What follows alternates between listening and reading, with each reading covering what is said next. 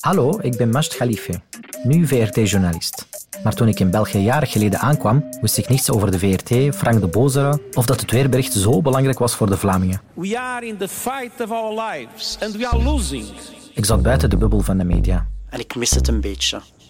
Daarom kijk ik in deze podcast naar Vlaanderen, België en de wereld via andere ogen en met andere stemmen.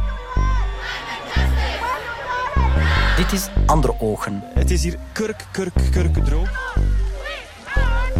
Er is vandaag een hitterecord gesneuveld in ons land. Het is de warmste 18 juli sinds het begin van de metingen. Greenhouse gas emissions keep growing. Global temperatures keep rising. Andere ogen met Masht Khalife. Een podcast van VRT Nieuws en Radio 1. We are on a highway to climate hell with our foot still on the accelerator. Mijn naam is Margaretha Wevering-Kessing. Ik zocht lang naar een stem om het te hebben over het klimaat. Iemand die mij niet het activisme biedt, maar antwoorden op vragen waarmee ik worstel. Gelukkig vond ik Margarita. Ik ben universitair docent aan de Universiteit van Amsterdam. Mijn specialisatie is duurzaamheidsrecht.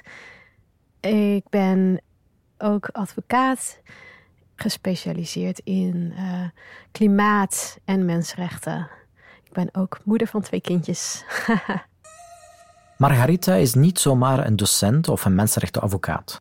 Zij leidt namens het land Vanuatu de eerste klimaatzaak ooit bij het internationaal strafhof.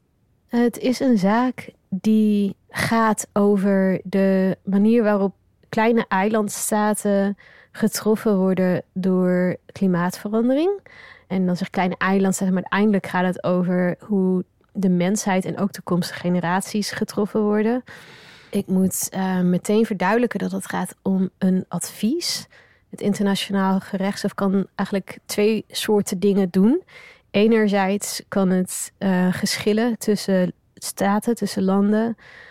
Maar anderzijds kan het ook advies uitbrengen aan VN-organen die gemachtigd zijn om zo'n advies aan te vragen van het Hof. Dat, dat moet door VN-organen gebeuren. Dat kan, kunnen staten niet individueel op eigen houtje doen. Dus dat betekent dat in dit geval Vanuatu, het land dat het advies wil verkrijgen, een meerderheid van VN-lidstaten moet overtuigen om dit te steunen. En dan middels een resolutie wordt dat advies gevraagd, um, verzocht van het internationaal gerechtshof. Dat Margarita Vanuatu wil verdedigen bij het internationaal strafhof is geen toeval. Ze heeft een persoonlijk band met het land. Ja, ik um, ben in 2015, maart 2015, vlak nadat ik mijn proefschrift verdedigde, um, naar Vanuatu gegaan om daar een baan uh, op te pakken als, als um, universitair docent en coördinator van het milieurechtprogramma aan de University of the South Pacific. En drie dagen nadat ik daar aankwam, was er een, een hele zware cycloon. Die trof de eilandengroep. Het was de zwaarste cycloon tot dan toe. En die veroorzaakte ontzettend veel verwoesting.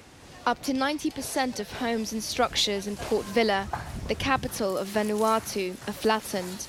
Um, de schade bedroeg zo omgerekend ongeveer 64% van het bruto, bruto nationaal product van het land. En het land is eigenlijk nu anno 2022 nog steeds niet hersteld van die eerste cycloon. En in de tussentijd is er nog een tweede.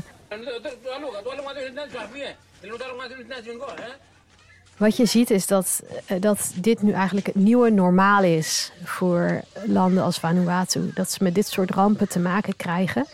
En eigenlijk hebben ze niet de middelen om, uh, om zich te wapenen uh, tegen dit soort nou ja, natuurgeweld kun je noemen. Maar het is natuurlijk door klimaatverandering zeer verergerd natuurgeweld. En uh, je ziet het om je heen als je daar bent. Mensen raken alles kwijt. Het is een, een relatief arm land. Dus veel mensen wonen in kleine hutjes met um, van die ijzeren platen als dak. Na zo'n cycloon is daar helemaal niets meer van over. En dan zie je ze allemaal weer ehm, materialen aanslepen om opnieuw op te bouwen. Maar je weet gewoon bijna zeker dat bij een volgende cycloon het weer allemaal weg zal zijn.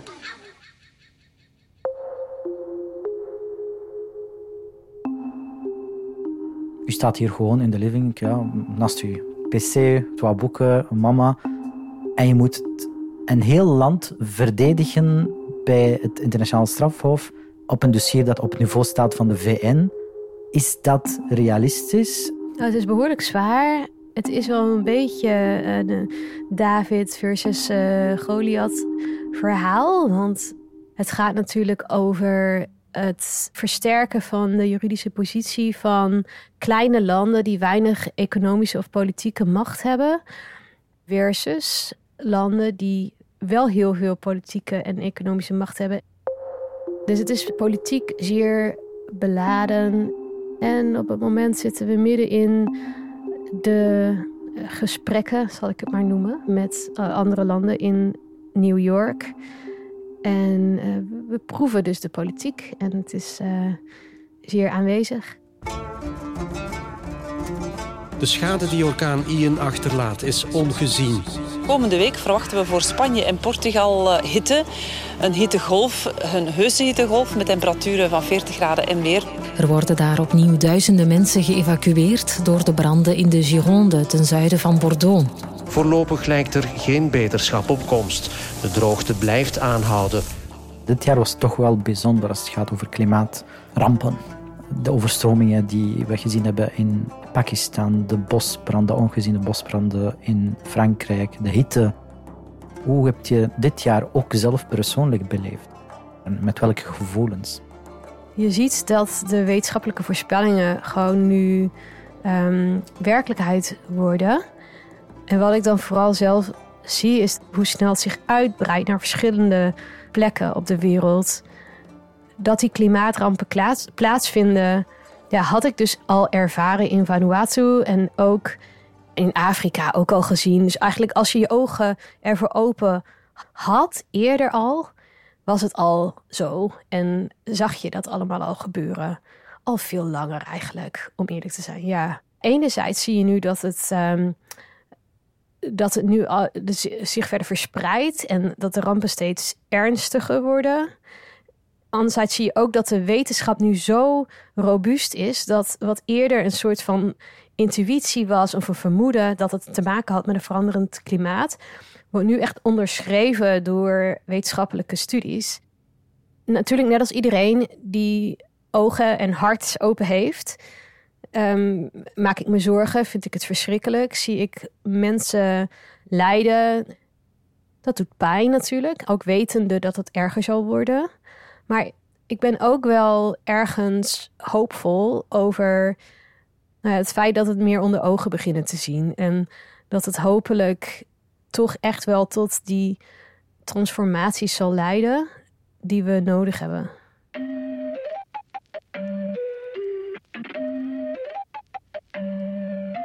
Ik ben geen klimaatexpert, maar ik zit nog altijd vast bij deze vraag. Doen die klimaattoppen eigenlijk wel iets? Dat denk ik wel. Hoewel het zo is dat het nooit genoeg is wat er wordt afgesproken. Is te weinig ambitie en de afspraken worden onvoldoende nageleefd. Het verdrag van Parijs heeft natuurlijk geen bindende juridische emissiereductie um, targets, zoals het Kyoto-verdrag dat had.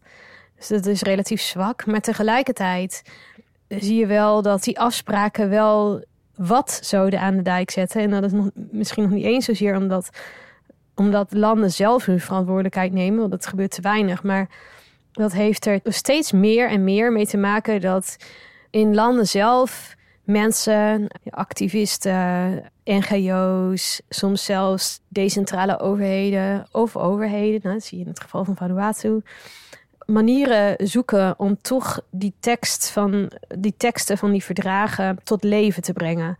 Nou, een goed voorbeeld is die anderhalve graad doelstelling. Want dat is echt bloed, zweet en tranen geweest voor de kleine eilandstaten en andere klimaatkwetsbare landen om die doelstelling verankerd te krijgen in dat verdrag van Parijs. De grote machtigste landen ter wereld zaten daar helemaal niet op te wachten. Dus dat is wat dat betreft een, een hele mooie overwinning geweest. Natuurlijk staat het er niet genoeg in. En het zou mooi geweest zijn als het alleen maar heel duidelijk anderhalve graad was geweest en niet twee graden. Maar goed, het staat er wel in. En je ziet dat er uh, nou, in activisme, in demonstraties enzovoort, dat die anderhalve graad steeds benadrukt wordt. In beleid heeft het impact. In Europa bijvoorbeeld probeert men wel het beleid in lijn te brengen met anderhalve graad. Maar wat ook steeds wordt belangrijker wordt, zijn rechtszaken. Waarin dus overheden en ook nu steeds meer bedrijven aangeklaagd worden vanwege het niet handelen in overeenstemming met die doelstellingen. Dus die klimaattoppen zijn niet per se op zichzelf het antwoord, maar zijn wel nodig om vooruitgang te boeken. In Nederland is nu ook de derde Belg veroordeeld die betrokken was bij de klimaatactie bij het schilderij Meisje met de Parel van Johannes Vermeer. Hij krijgt twee maanden cel, waarvan één maand voorwaardelijk. Persoonlijk denk ik dat die acties ook heel erg belangrijk zijn. Zeker ook de acties die geleid worden door de jeugd, de jongeren, die natuurlijk echt een veel duidelijkere stem moeten hebben. Het gaat om hun toekomst. Als er niet voldoende naar ze geluisterd wordt, dan is het logisch en goed dat ze dan andere manieren zoeken om aandacht te trekken en om de boodschap te communiceren. Ik, ik moet die vraag stellen, want ik heb zelf kinderen. Als je kinderen hebt, heb je nog tijd voor het klimaat eigenlijk? Hele goede vraag. Ik denk dat heel veel ouders die ook werken spanning voelen tussen gezin en werk. Zeker als je ambitieus bent en van alles gedaan wilt krijgen. Je doet nooit genoeg, op welk front dan ook. Tegelijkertijd is het natuurlijk zo dat als het over klimaat gaat, dan gaat het ook over de toekomst van iedereen die, nu leeft. Maar zeker natuurlijk van de, de kinderen. En als je dan kijkt naar de voorspellingen over hoe de aarde eruit zal zien in 10, 20, 30, 40, 50 jaar. Dan denk je toch wel aan je kinderen en dat motiveert ook wel om er hard aan te werken.